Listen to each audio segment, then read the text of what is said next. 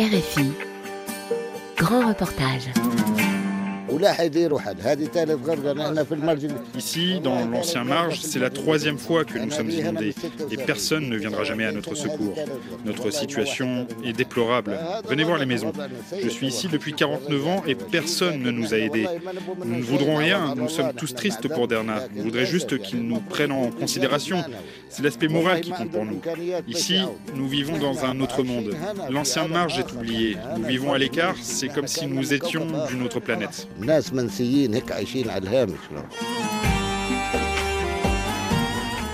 De monstrueuses quantités d'eau sont tombées et des coulées de boue ont ravagé plusieurs villes, en particulier la ville de Derna, dévastée par la rupture de deux barrages.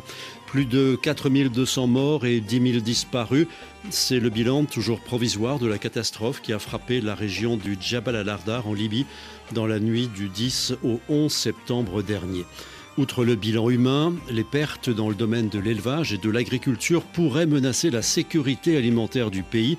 La ville d'Al-Marj est située dans une vallée fertile, à mi-chemin entre Benghazi et Al-Baïda dans l'est libyen, une ville elle aussi martyre.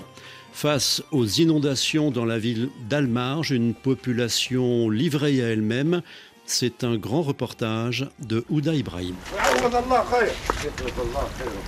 Le secteur de l'agriculture et de l'élevage à l'Est libyen a été dévasté par la tempête Daniel. Les autorités libyennes ont estimé à plus de 30% les pertes dans ce secteur.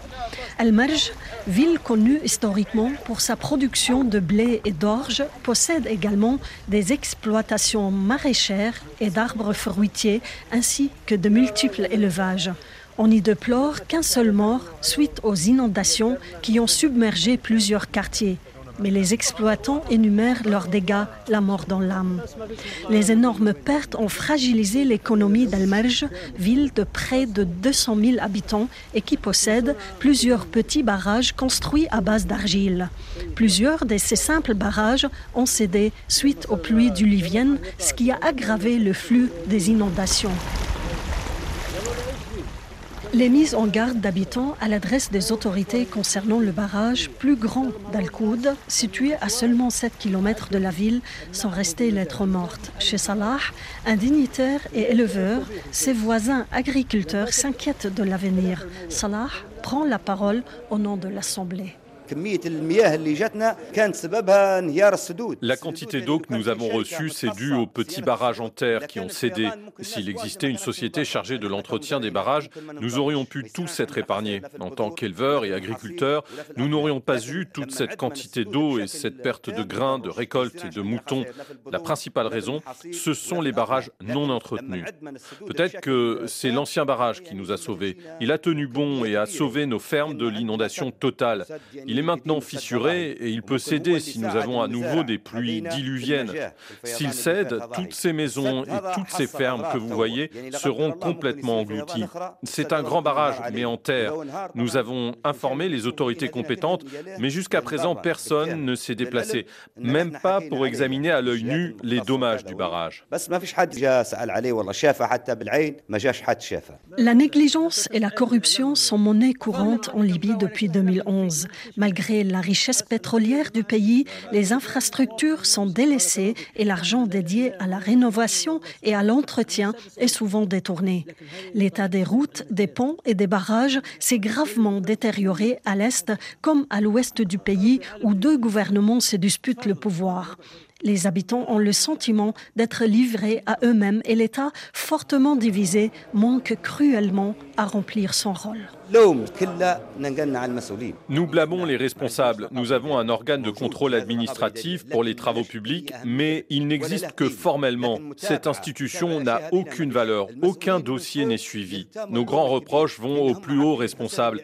Ils sont au courant de la corruption généralisée en Libye. Quand l'homme d'affaires Ali Beba reçoit la somme de 40 millions de dinars pour réaliser les travaux nécessaires sur le barrage de Derna, sans qu'il soit contrôlé par le gouvernement d'Abdelhamid Beba, cela pose problème. Cette somme, ce n'est pas rien, c'est un gros budget. Il faut savoir où sont allés les 40 millions, qu'est-ce qu'on a fait avec, comment ils ont été dépensés. Et c'est la même chose concernant l'armée nationale libyenne et le commandement général, le général Haftar et le général Nadouri. Ils sont ici à l'Est et connaissent mieux la région, ils connaissent l'état des infrastructures à Derna. Comment vous dédiez toute cette somme aux travaux sans suivre l'avancement des réparations C'est aussi une forme de corruption. Les hauts responsables sont impliqués. Haj Ahmad Younes, présent à cette assemblée improvisée chez Salah, possède lui aussi un élevage de moutons dans le quartier. Il minimise sa perte comparé au drame de Derna, mais charge le pouvoir. Ils ont fait des barrages. Le grand barrage a été percé et il a atteint des fermiers, mais ils l'ont échappé belle. Ici, personne ne s'occupe de l'agriculture ni de l'élevage. Les barrages, depuis plus de dix ans, il n'y a eu aucun entretien. Rien ne s'est passé. De la part des autorités, il y a un manque d'intérêt pour le secteur de l'élevage. C'est un secteur complètement oublié. Le problème, c'est qu'aucun responsable gouvernemental n'est venu voir ce qui s'est passé. Aucun. up.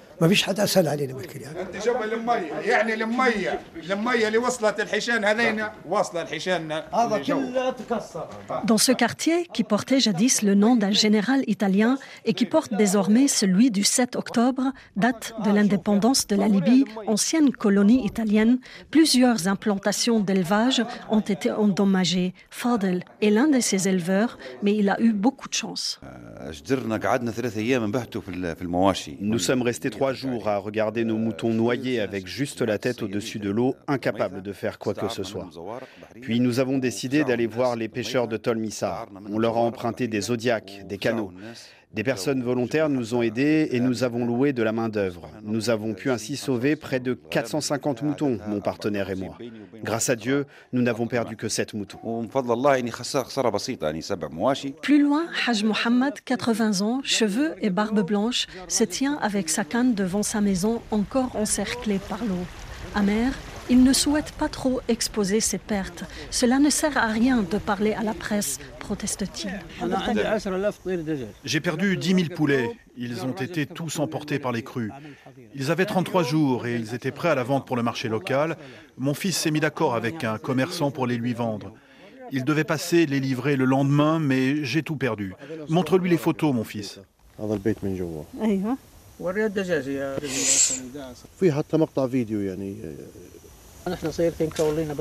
Voici les photos de la noyade. Voici notre maison de l'intérieur et voici la vidéo des poulets emportés.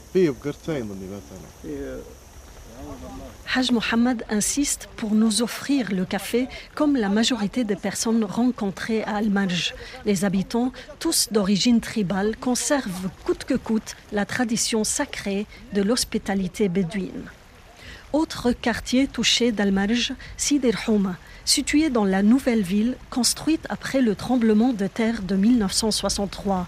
L'eau entoure encore les exploitations et les habitations. Rafa Al-Abed ne peut pas encore nous recevoir dans sa marboua, une sorte de salon extérieur toujours couvert de boue. L'intérieur de sa maison porte encore les traces de la montée des eaux. Nous sommes restés quatre jours encerclés par l'eau en raison du niveau de l'eau entre nous et la route. Même l'asphalte était submergé par un mètre d'eau. Nous n'avions pas d'électricité ni de téléphone. Même la lumière de la lune, il n'y en avait pas cette nuit-là. Personne, aucune voiture. Puis les secours sont arrivés du sud, de l'ouest et de l'est libyen. Les médecins de l'ouest ont commencé à soigner les jeunes malades. Ils ont fait le tour des fermes. Mais pendant quatre jours, nous n'avions vu personne. Il y a ici des élevages de chevaux. Moi, j'en ai quatre et je ne les ai pas retrouvés. Au quatrième jour, alors que les téléphones étaient toujours coupés, nos cousins à la montagne nous ont fait savoir qu'ils étaient chez eux. Je ne les ai pas encore vus. Tout ce qui respire à la ferme a disparu, même les arbres. Rafa al-Abd appartient à une grande tribu habitant Al-Marj. Autour de lui, il y a des exploitations de sa famille et celles de ses cousins.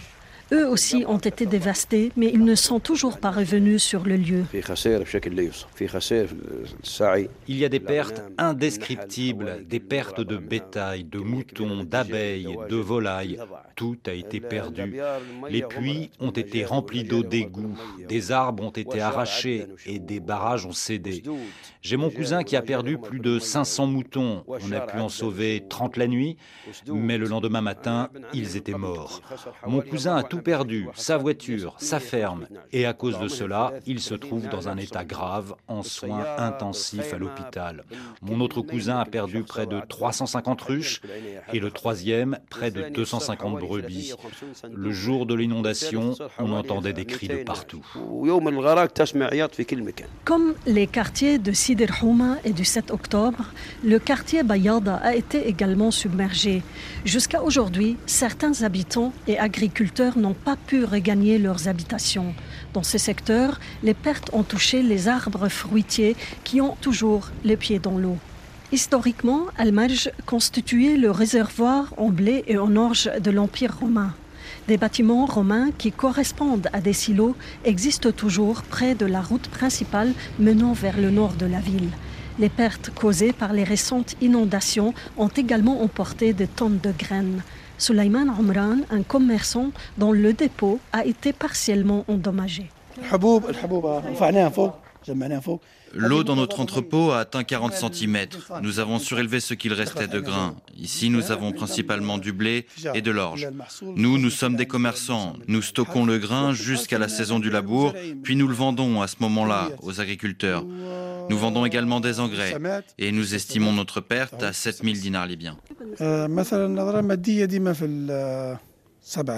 L'ancienne ville d'Al-Marj, déjà endeuillée en 1963 par un tremblement de terre, a été vidée et interdite aux habitants, mais beaucoup de personnes y sont revenues.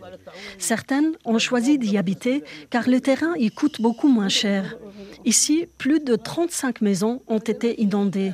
Nabil, un habitant jordanien qui a passé sa vie en Libye, travaillait dans les forages de puits artésiens. Notre situation est mauvaise. Nous ne vivons ici que parce que nous faisions face à des circonstances difficiles dans notre pays. Tous les vêtements de mes enfants sont dehors. Personne n'est venu nous aider. Ici, dans l'ancien Marge, c'est la troisième fois que nous sommes inondés et personne ne viendra jamais à notre secours. Notre situation est déplorable. Venez voir les maisons.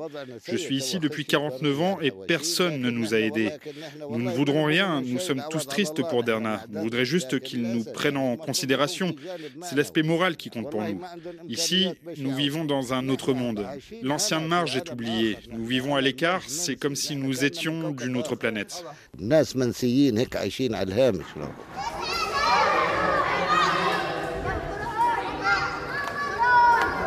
Ce quartier, littéralement un bidonville, ne possède pas même une route asphaltée.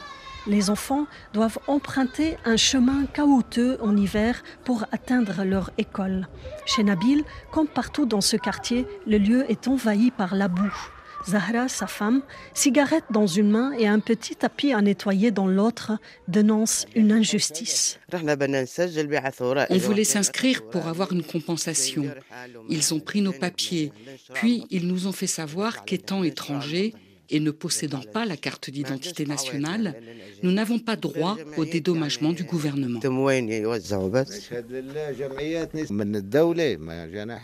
Je jure par Dieu, des associations ont essayé de nous apporter des aides, que Dieu les bénisse, mais de l'État, nous n'avons rien eu. Ça fait 49 ans que je suis dans ce pays. Mes deux grandes filles sont mariées à des Libyens et on vous dit, sans carte d'identité nationale, on ne vous inscrit pas sur les listes des personnes affectées. C'est honteux. Nous ne sommes pas dans le besoin, mais six jeunes filles travaillent tous et gagnent bien leur vie. C'est juste pour de la considération. Ce sont les personnes les plus démunies qui ont trouvé où se loger dans l'ancien Marge en dépit des conditions difficiles. Nada Mohamed, une voisine enceinte de 7 mois, habite le quartier depuis 7 elle confie qu'elle craint désormais la pluie. Quand ça a commencé, mon mari et moi, nous avons pris les enfants et nous avons fui. Il a pris le premier et j'ai pris l'autre et nous avons couru dehors. Je n'ai pas eu peur pour moi, mais pour les enfants. Sauver les petits, c'était le plus important pour nous. L'hiver arrive et j'ai peur maintenant de la pluie. Prenez le chemin derrière et vous allez voir, la crue commence à monter. Avec chaque grande pluie, l'eau rentre dans nos maisons. C'est également un petit et simple barrage en argile qui a cédé par ici et qui a inondé l'ancien marge, faisant déborder le canal. Les maisons de ce quartier sont construites en argile, le plafond en zinc. Le lieu est insalubre. Om Khalil, enseignante et mère de 15 enfants, son fils cadet est mort à Benghazi en 2016 alors qu'il combattait les extrémistes dans les rangs de l'armée nationale libyenne. Elle me demande de l'appeler Om Shahid, mère du martyr, au lieu d'Om Khalil. À bout de patience, elle dénonce la corruption. C'est une zone de tremblement de terre. La zone a été vidée, mais les gens sont revenus pour y habiter. Par ici, c'est moins cher et j'habite ici, dans l'ancien March, depuis 1992. La situation est toujours la même. Nous avons reçu de l'aide pour la ville, mais tout a disparu. Nous n'avons rien touché. Où sont donc les aides dédiées à Al-March Nous n'avons eu que l'aide de voisins bienfaisants qui nous ont apporté des habits, des matelas et des couvertures pour que l'on puisse rester chez nous. Mais où est le gouvernement D'habitude, nous ne faisions pas attention à la corruption, mais là, alors que les gens sont morts, ont perdu leur maison ou ont été inondés, même là, tu continues à voler? Le responsable, si tu lui parles de la corruption, il peut être violent envers toi. Il peut te mettre en prison si tu dis la vérité. Nous espérons que notre voix atteigne les hauts responsables pour qu'ils trouvent une solution face à ces gens corrompus. La négligence et la corruption, une réalité que de plus en plus de Libyens osent dénoncer malgré la répression. Comme Oum Khalil, Salah exprime également sa colère et son ras-le-bol. tu as mis en prison le maire de la ville de Derna. Emmène celui qui est au-dessus de lui. C'est lui que je veux. Celui qui a donné l'argent au maire, c'est qui? Le maire n'a pas détourné l'argent pour lui tout seul. Il y en avait d'autres avec lui. Il t'annonce à la télé qu'on a arrêté le maire. Ok, il y a qui avec lui Montre-moi, explique-toi devant les citoyens. Ne m'exclus pas. Cela fait des années que nous sommes exclus et nous nous taisons. Bien sûr, en Libye, il y a quelqu'un qui va vous dire qu'il est en train de se jeter dans la gueule du loup. Mais après la catastrophe de Derna, nous n'avons plus peur. Nous parlons de ce que nous voulons. Est-il possible d'avoir peur d'un responsable et de ne pas avoir peur de Dieu? C'est un mot de vérité que je souhaite dire. Même s'il me coupe la tête après, s'il me tue, je rejoins les gens de Derna. Pas de souci.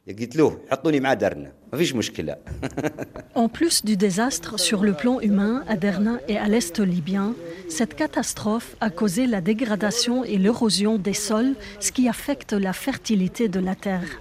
Al-Marj était la vallée fertile qui fournissait l'Est libyen à hauteur de 60% en fruits, légumes, grains, viande et volailles. Depuis les inondations, les prix des denrées alimentaires ont fortement augmenté, tout comme la colère.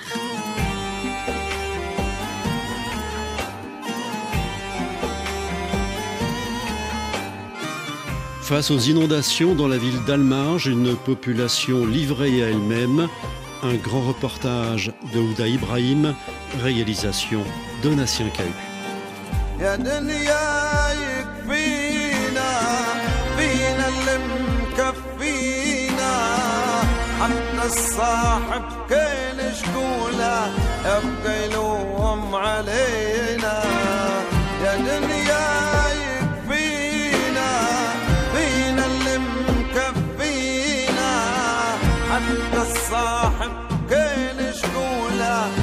I don't know.